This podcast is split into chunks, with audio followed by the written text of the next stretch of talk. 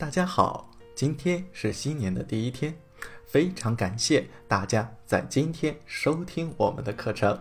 一听课，新年一起听好课。本节课是哈佛大学的幸福课，多则列，少则精，用心去享受一件事情。这门幸福课是哈佛大学最受欢迎的课程，百分之二十三的哈佛大学学生认为这门课程改变了他们的一生。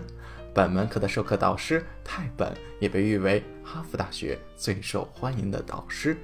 下面课程开始。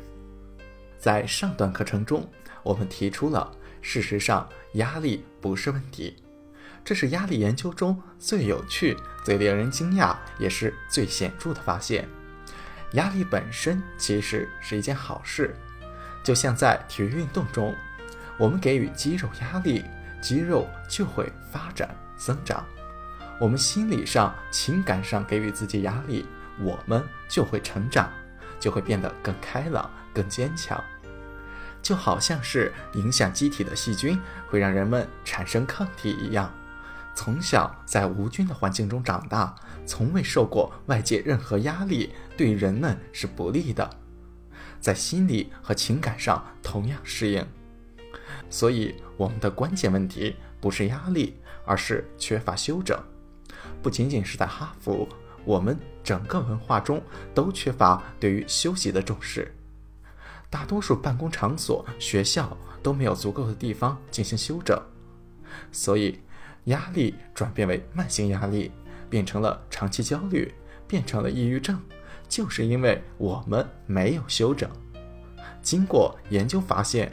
如果工作场所能够提供休息区，让员工休整，可以使员工的效率更高，更加具有创意性，并且从长期来看会变得更加幸福，提高工作的满意度。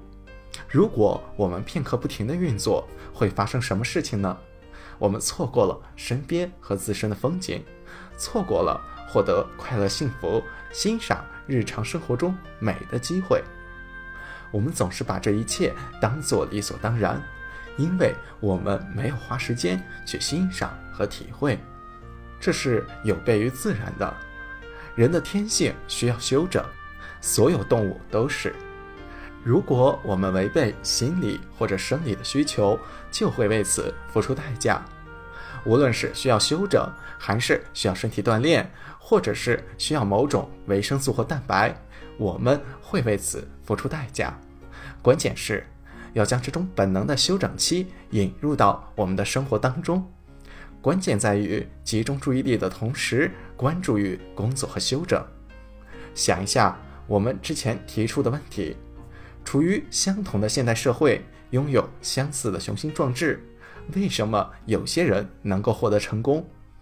因为他们知道什么时候应该聚焦于工作。什么时候应该聚焦于玩乐？通俗来说，他们的工作很拼命，他们的放松很尽兴。具体是什么意思呢？首先要休整。他们明白多则列，少则精。诺贝尔奖得主以色列的科学家丹尼尔曾经做过一个研究，他希望研究一天内妇女的感情经历。他先是让一些妇女经历一些特定的事件。然后对这些经历做出评估，这些经历包括工作、购物、和亲密伴侣与孩子共处的时光、与朋友共进晚餐等等。评估一天内他们的心情，结果令人惊讶，这些妇女并不是特别享受和孩子共处的时光。这一结果让丹尼尔非常的吃惊，他和合作者进一步研究发现。这些妇女并不是不爱他们的孩子，她们很爱孩子。对其中大部分人来说，孩子是他们生活中最有意义、最重要的一部分。但是，他们和孩子共处的经历通常并不愉快。这是快乐的第二个组成部分，有意义但是不愉悦。为什么呢？他们进一步的研究揭示了确切的原因。因为这些妇女和孩子共处时，并不是全身心的和孩子在一起的，可能同时还在打电话，还在写邮件，还在思考上班的事情，或者是要做家务。他们一心多用，并没有全身心的和孩子在一起。单独来看，他们可能很乐意和朋友讲电话、工作或者思考接下来要做的事情。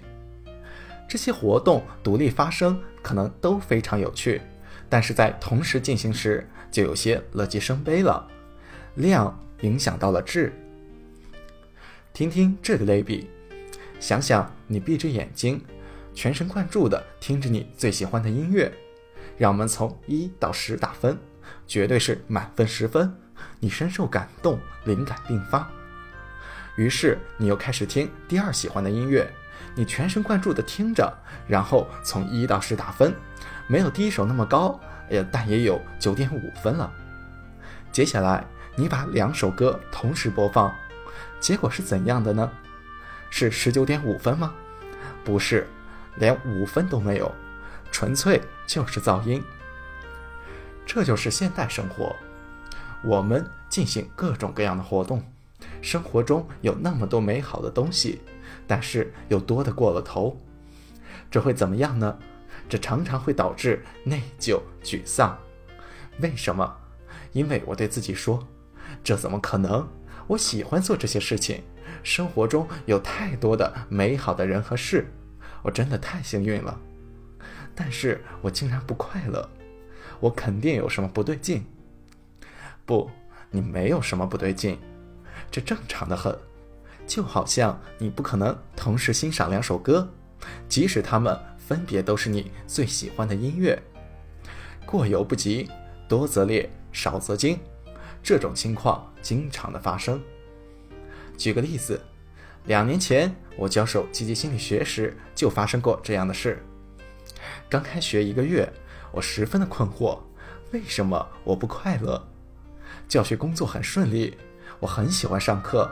我同时还担任着顾问的工作，在全国各地进行积极心理学的讲座、写作、出书，还有和家人待在一起，做各种我喜欢、在乎、充满激情的事情。